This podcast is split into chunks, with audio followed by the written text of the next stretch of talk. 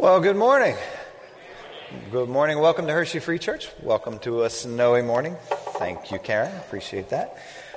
I am Dave Hyatt on the pastoral staff here. I'd like to welcome you. And, uh, you know, about two thousand years ago, Jesus stood before a crowd a lot smaller than this after his resurrection.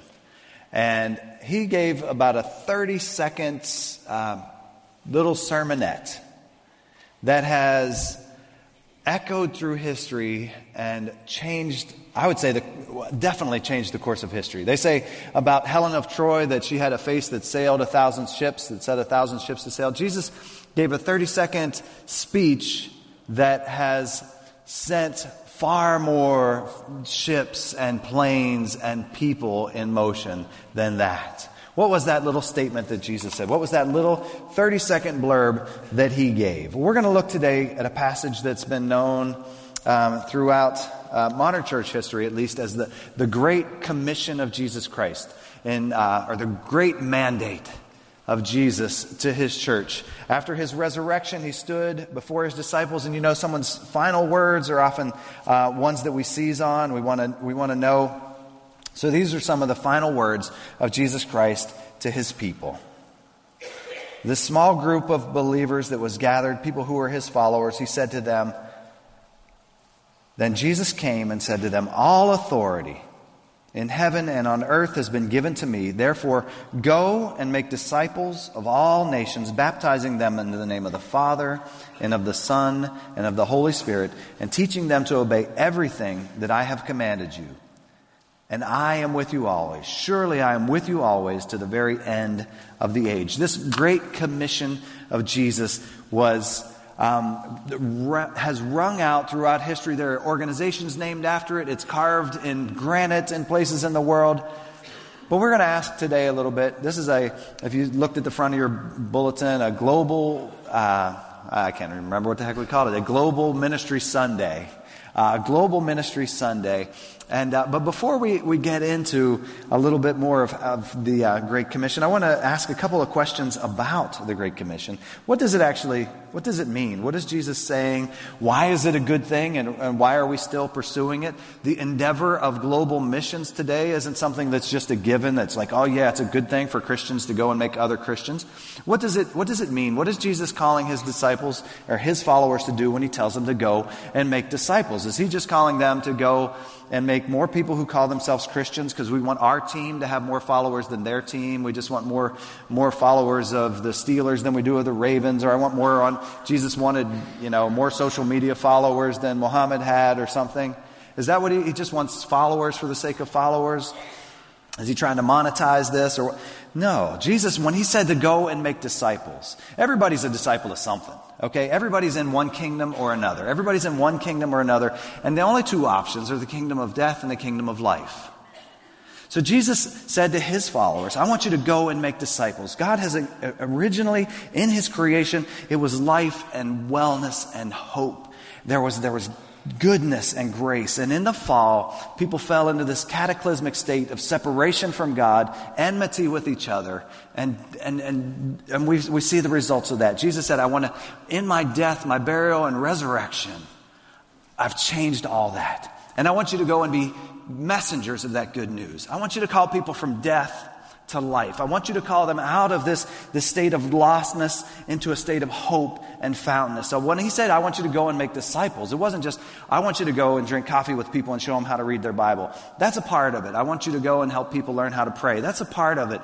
But he said, I want you to call people from the kingdom of darkness and the kingdom of death, it's separation from God for all eternity, to a kingdom of life and hope where they can experience the goodness of God on an ongoing daily basis. Doesn't mean their lives are perfect as disciples.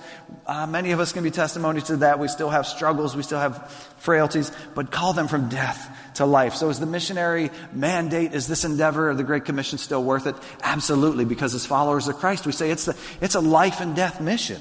So when he said to go and make disciples, he said, call people from the kingdom of death to the kingdom of life. And to whom should we go? You know, was it just to the Jewish people? No. He said to go to all nations. to go to all nations. So whenever you think of nations, you may think of the United Nations. There are one hundred ninety-four nations as defined there. Is that what Jesus was talking about? Get to every one of those countries and you'll be good to go. No.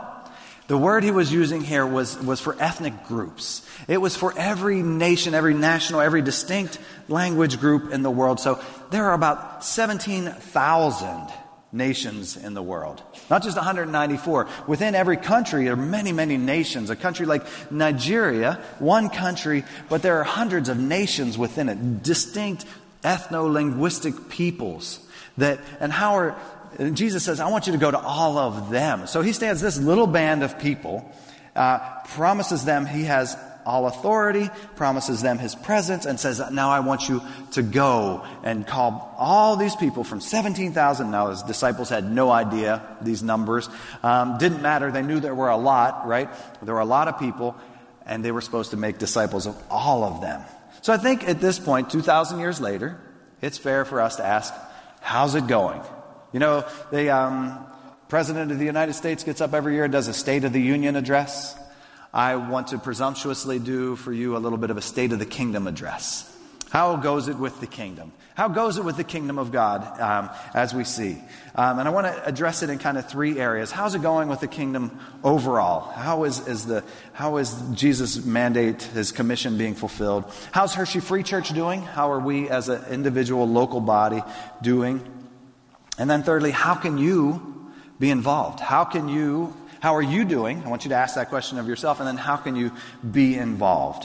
Well, I've got some good news and I've got some bad news when it comes to how is it going? How is it going? First, how is the kingdom doing overall? Well, on our in our world, there are three point one billion people right now who are considered unreached.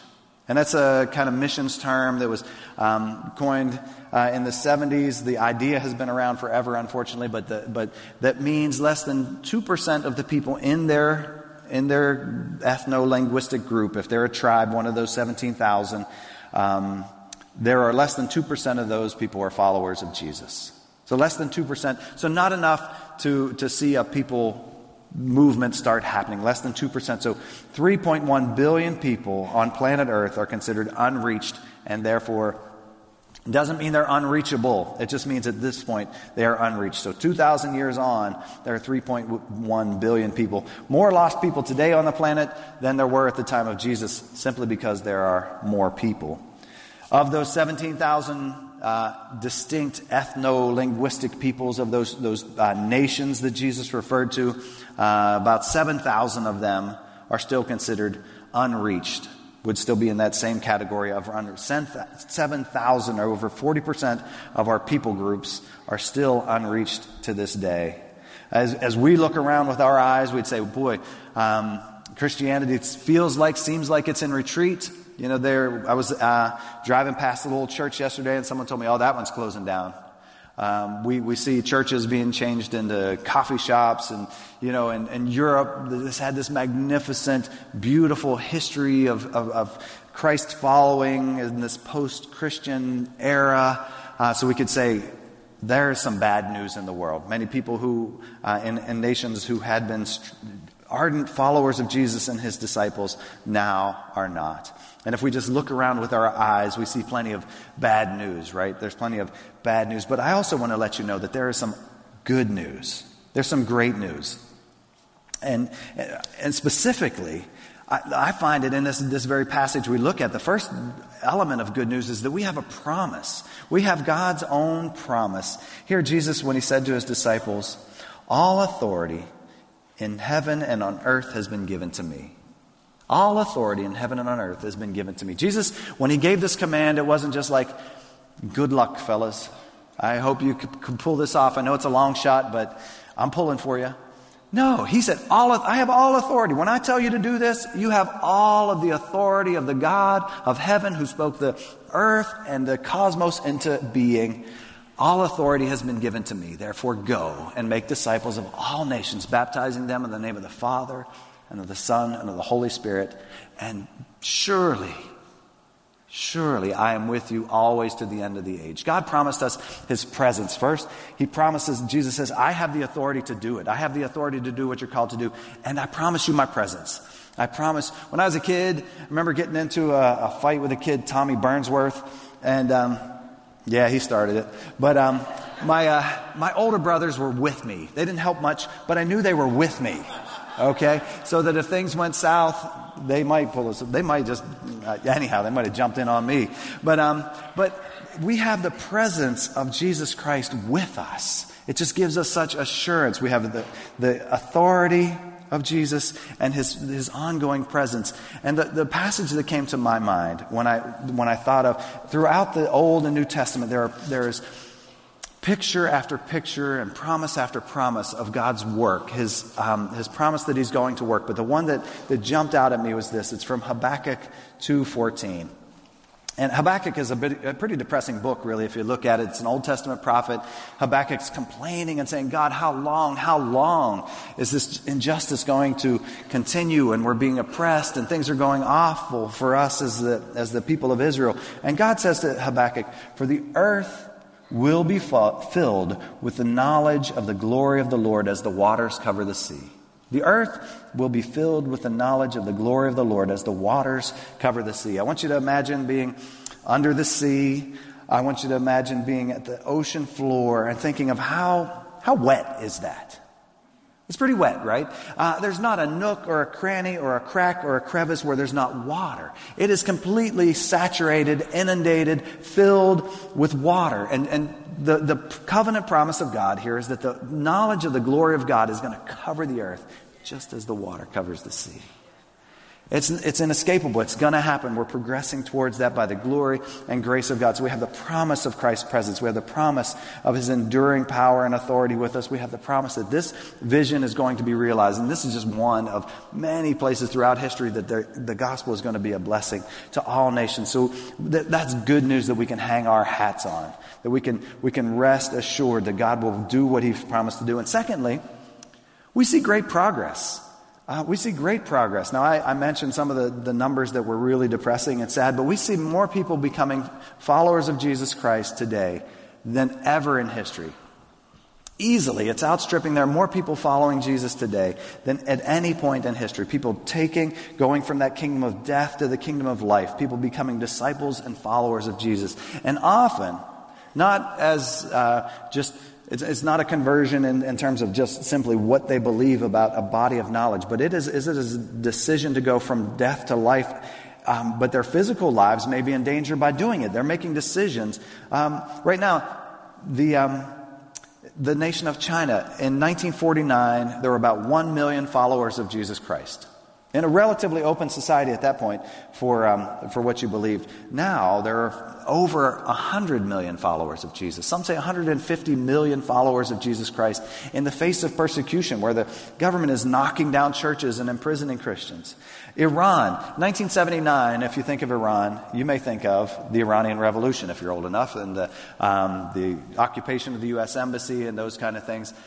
In nineteen seventy-nine, there were five hundred Uh, Christ followers of Iranian descent, the Persian Christians. There were five hundred. Today there are over a million. It's amazing. God is at work. Africa in nineteen hundred, the continent of Africa, was about five percent Christian in nineteen hundred. five percent. Today it's fifty percent Christian, followers of Jesus. Do you know the most viewed film in history? You might think, uh, you know, in any other context, if I wasn't talking about Jesus, you might think it was... Uh, Avatar or the Avengers or something like that, but it's the Jesus film. It's this little million dollar film made by Campus Crusade in the nineteen seventies, translated. Uh, there are two hundred twenty-five, what, what, what I, no, there are three translations of that movie done every single week. It's crazy. It's just being translated over. A couple of our missionaries who are here are involved in that with Campus Crusade. But the most translated and watched movie in the history of the world, Jesus. Translation of the Bible. How we doing after two thousand years? Well, the first seventeen hundred years, pretty slow. Pretty slow, honestly, getting to those seventeen thousand different ethno-linguistic groups. There were less than one hundred translations of the Bible by the year seventeen hundred. Today, there are over two thousand translations of the Scripture, and two hundred twenty-five of them are done every year. Every year. And we've been able to be part of that and involved in that. So there is great work going on. God is at work all around us. So there's, we have a great promise from God. We have really, really good news. And I just wanted to share one aspect of that good news with you, just um, through a little video of um, some of the missionaries that, that we have and some of the work they're doing. We have a, a video from Peru. Let's watch this together.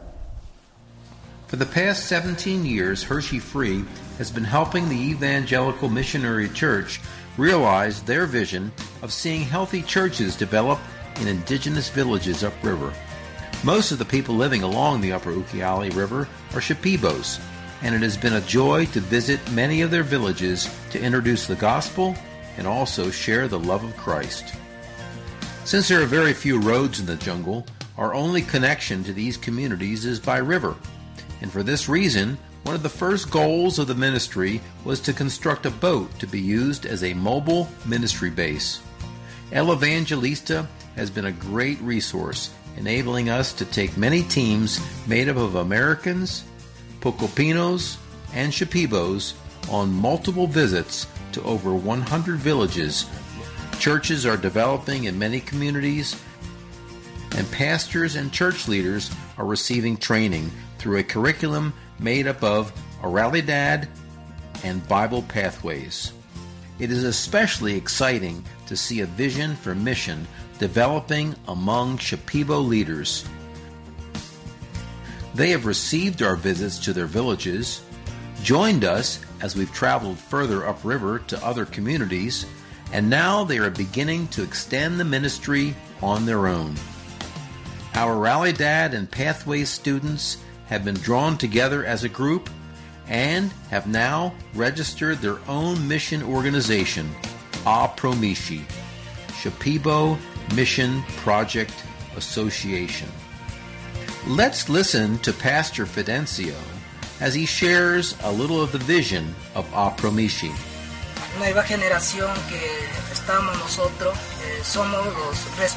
The new generation is responsible to take the gospel to our brothers. As missionaries, we are having good result. There are many Shipibos who are becoming Christians, while there are others who hold to their beliefs in natural things. But we are in conquest of them. We are a new mission with a positive goal to go teaching and sharing with them. In such a way, we need to prepare more in these times so that the gospel can expand into even the most difficult places where many people cannot go. Our purpose is not just for Shipibos. There are various other ethnic groups that are near rivers and in other places throughout our country. Amen. So we have the promise of God. We have the progress of what's going on in the world. And in particular, when you look at this, you see this wonderful coming together of, so it was a, a church in, in Pucallpa, in Peru, that, that wanted help reaching another people group, the Shipibo. So they partnered with Hershey Free Church, a school teacher from uh, Lower Dauphin, and a research scientist from the Med Center, Blair and Joan, head down to, to Peru to work with this church from Hershey Free Church.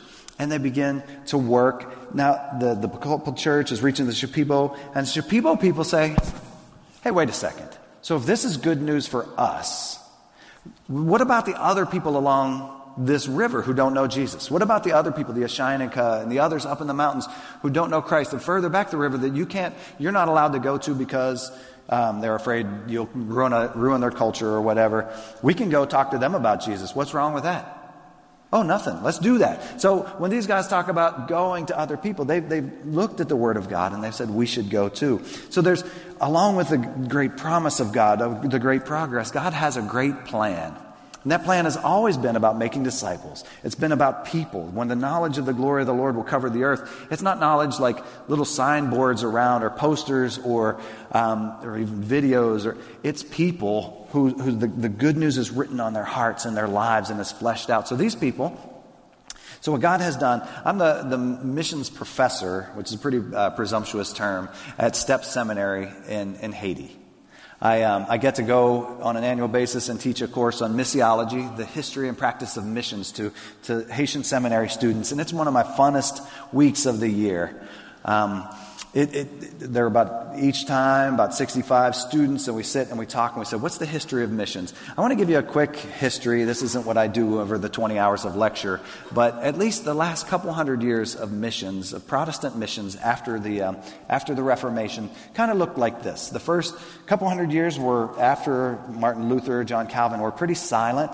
They were, they were working out some th- theological issues, not a whole lot going on. But then the Great Commission, this, this Great Commission caught on, and they said, hey, we need to go to the nations. Christianity shouldn't just be for this little group in North America or in Europe. It should be for all the world, and we should go all over the place. So um, Christians began to go for two hundred fifty years from, uh, from Europe and North America, go by the thousands around the world as missionaries, as followers of Jesus, to proclaim the good news of Jesus, to translate the scriptures, to build schools and hospitals, to, to proclaim that Jesus Christ is Lord, to make disciples, to call people from death into life. And it went remarkably well. It went wonderfully well. Not without its hiccups, not without its hitches, but went wonderfully well. So much so that the second phase of missions, so that's the first kind of phase, the second phase or second act was that there were national people who became believers who said, missionaries always say, any missionary worth his salt says, I want to work myself out of a job. At least I don't need to do this anymore. I can. There are other lost people I can go and reach. But if, if I find someone who can do what I can do, then I can go do something else. So they, the national people began to be, become followers of Jesus, so that the Brazilians were reaching Brazilians, and Koreans were reaching Koreans, and Chinese were reaching Chinese. So that's the second phase. So these people group movements that happened. And then lastly, and I think this is the most, this is the the, the phase, this has happened recently, it, it's happened throughout history, but it's specifically and very, very obviously now, it's from every nation to every nation. What we saw there with the, the Peruvians wanting to reach the Shipibo, and then the Shipibo wanted to reach the Ashininka and others, that is happening all over the world. There are Christians who are saying, if this news is good news, it should be for everybody.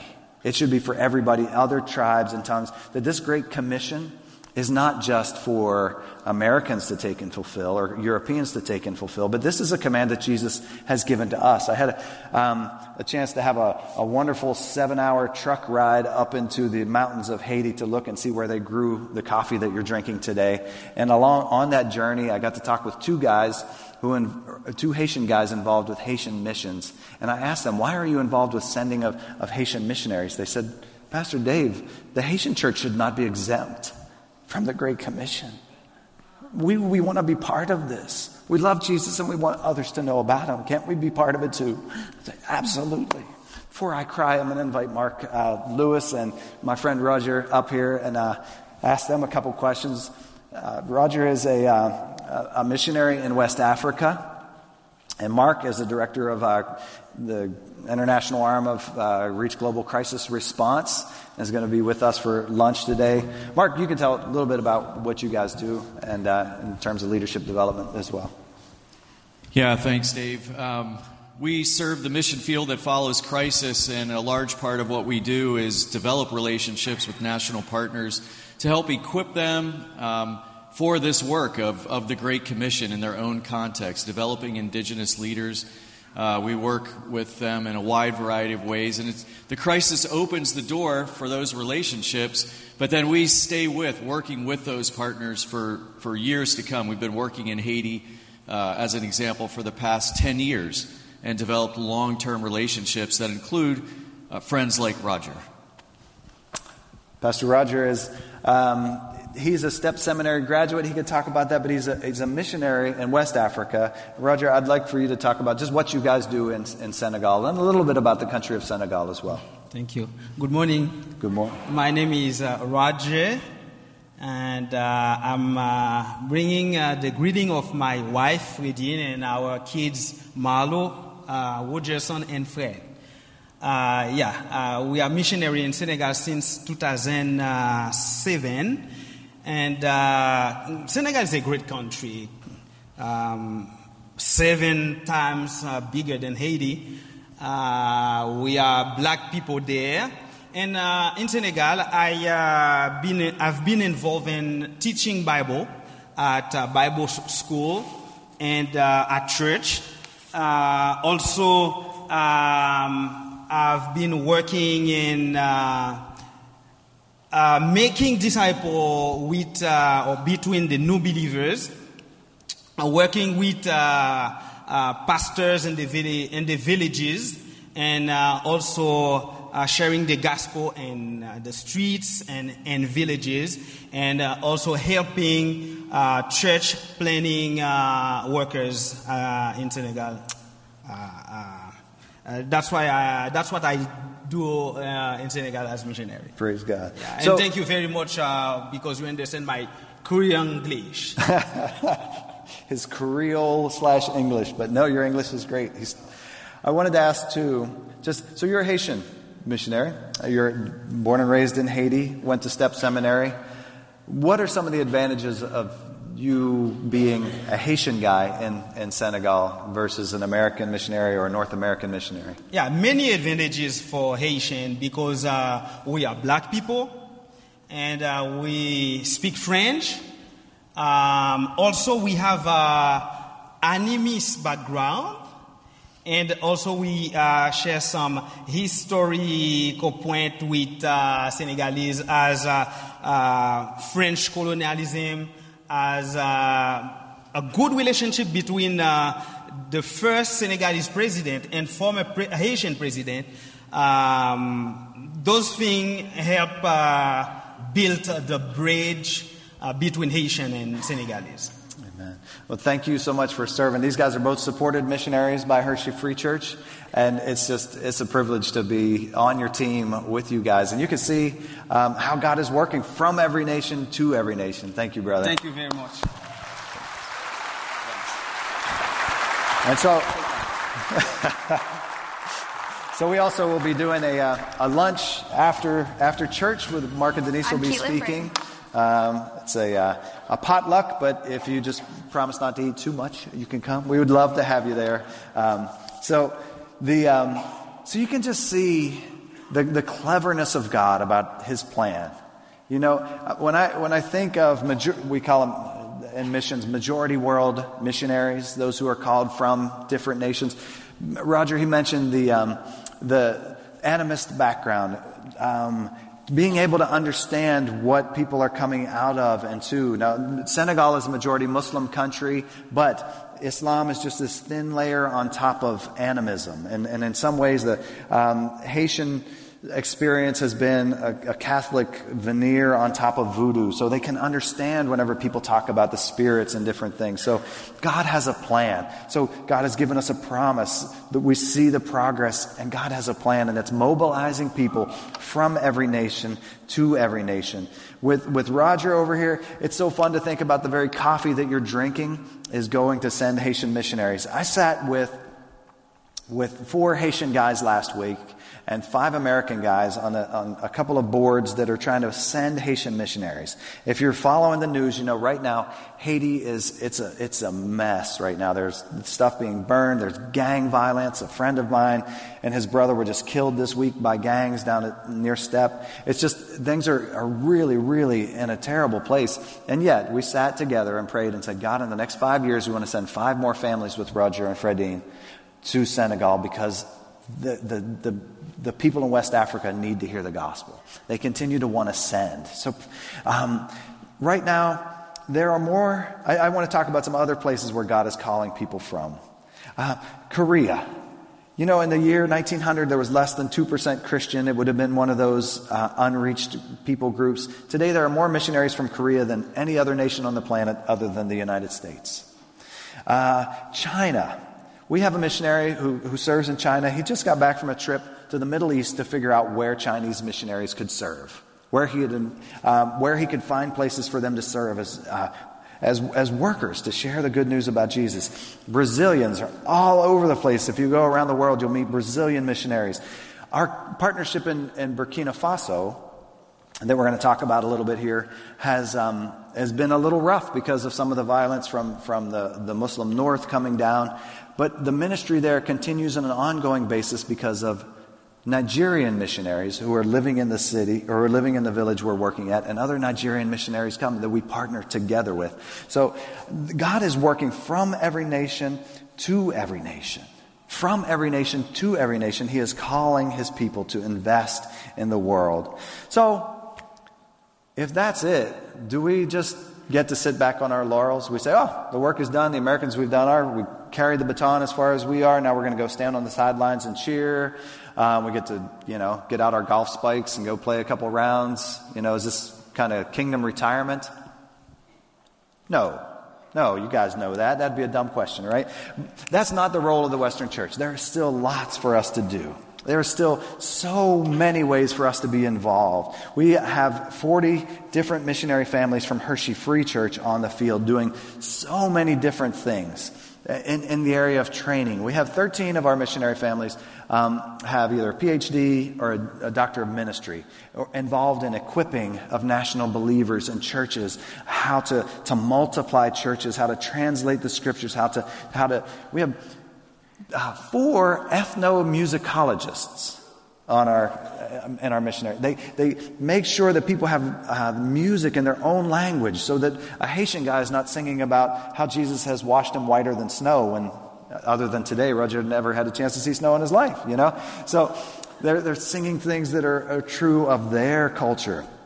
We have two physicians on our, our staff who are training national workers in how to give physical care so they can proclaim the gospel. We have mechanical engineers, civil engineers, chemical engineers, classical musicians, nurses, graphic artists, um, architects. These are both remarkable and remarkably ordinary people who are sent out over into the world for the good news of Jesus. And there's still a great, great need for Western missionaries, for, for training, for encouragement, for working alongside, and for serving. I want you to watch one of our short-term teams um, was recently in Burkina Faso, and to hear how these guys report how their work went. And then I want to unpack this. I want you to notice the relational aspects of this video here. I'm Caitlin Breitenbach. And I'm Katie Miller. And I'm Brenda Hollenbach. Last year I served with Dave Hyatt on the Global Missions um, department, and went with him and Dave Shep- went with Dave Shepherd to Burkina Faso. Um, while there, we were exploring what Burkina Faso was like, and one of the things that we learned while we were there was the strong role that women had in their community.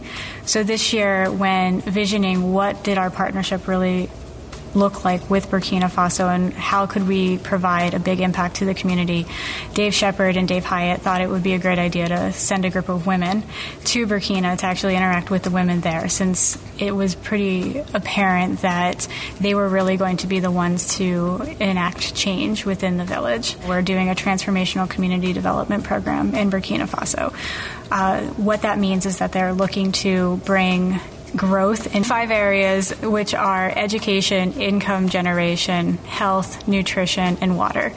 Um, basic tenets of any community that needs to be able to pull themselves out, out of poverty. Additionally, we wanted to include some activities that would help build the rapport so that the villagers would be um, become trusting of us, engage with us.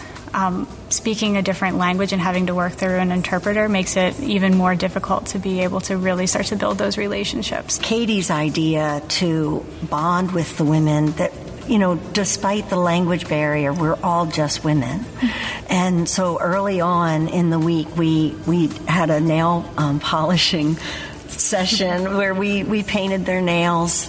We... Um, We were thinking that they would paint their own to- toenails, but they kind of liked the idea of us painting their toenails, too. But it was amazing because, excuse me, the next day when we came in, it was like we were old friends. The the barrier, just touching them, the barrier had been broken. One of the things that we did learn culturally about the people of Burkina is that there are, even though it's one country, there are, are multiple people groups or tribes that coexist in this area. And that's actually one of the areas that...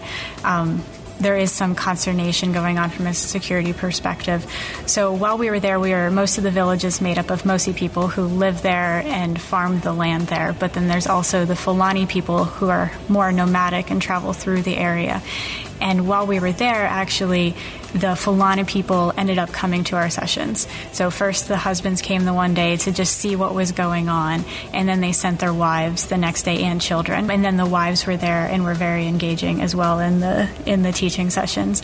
Uh, even when our farewell dance, they did a dance for us whenever we left where the Mosi people danced, but then the, also the Fulani people got up and wanted to show their tribal dances to us as well. Mm-hmm. So to see the village come together and both of those pe- people groups interacting uh, because we were there mm-hmm. was an extremely powerful experience.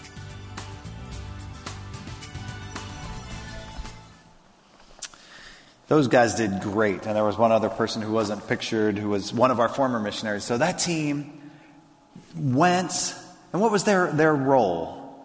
You know, they worked, they built relationships with people. They they they spent time with them. We have this ongoing uh, relationship with the people in the village, and we have Nigerian missionaries who are there on an ongoing basis. But these ladies just went and interacted. They taught some very necessary things. One of the things that uh, Brenda had a chance to teach about was human trafficking. People will come into the village and live there for six months and make friends with everybody and then start to um, to say, hey, I, I have a friend who lives in the big city. We could take your daughter and get her a job there. And they, they prey on people in the villages and to say, look, these are not your friends. These are not people getting your daughter's jobs in the city. They're they're using your children horribly. And so We, we've had um, Western missionaries can continue to work. Now, this is just a short-term team, but they, as they served, as they took these ladies' feet in their hands and they painted them, it's just um, relationships. It, it honors them. Uh, it, it brought the Fulani and the Mosi people together. Even the, the Nigerian folks weren't able to do that, but these guys were able to do that as they were teaching this little team. They brought them together so they could hear the gospel and the good news. So there's still a great need for Western missionaries, short-term teams, long-term teams in the world that God is sending out, and we continue to work to send out. So overall, I want to, to see if, how we've done over, so these three questions we asked. How's it going with the kingdom? I hope you're encouraged. It's going well. The state of our kingdom is strong. God is growing. God is making disciples of the nations. God is calling people from every tribe and tongue to go to every tribe and tongue and nation. And we get to be a part of that. This is the most exciting time in history. Um, but there's still much to do.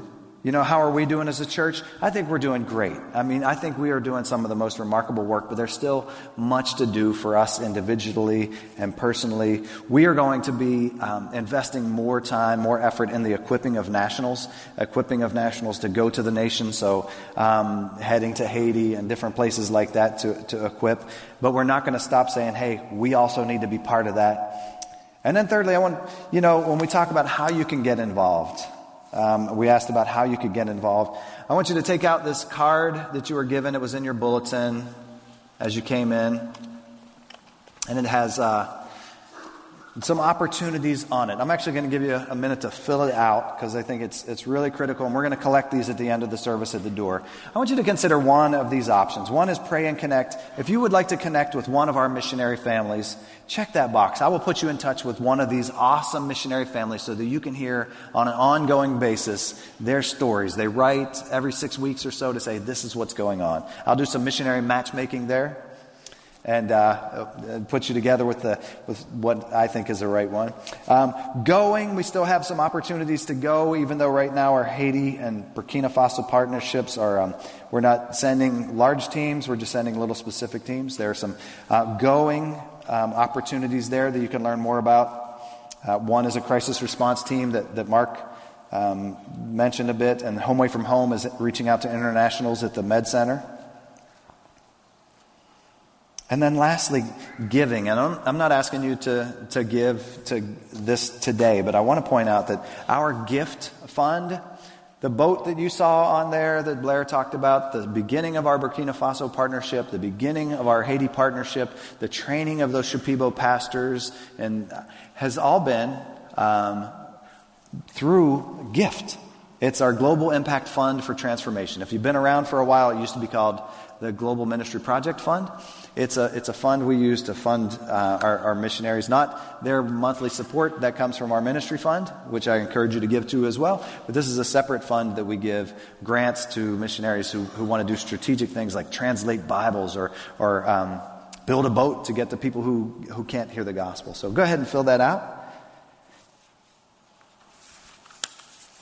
and make sure you drop it off, because we will have no record of your filling it out if we don't get it. And uh, you can drop it off on the way out. You're not supposed to leave yet, though. So as you're filling that out, I want to ask the band to come forward, and uh, and we're going to close with a with a song, "His Mercy is More," and uh, His mercy is more not just for for us though, right? His mercy is more for all peoples in all the world that we live in. It has been. I'm going to come up and sum up in a little bit, but um, as you fill those out, uh, please consider how God would have you involved in His great, great commission.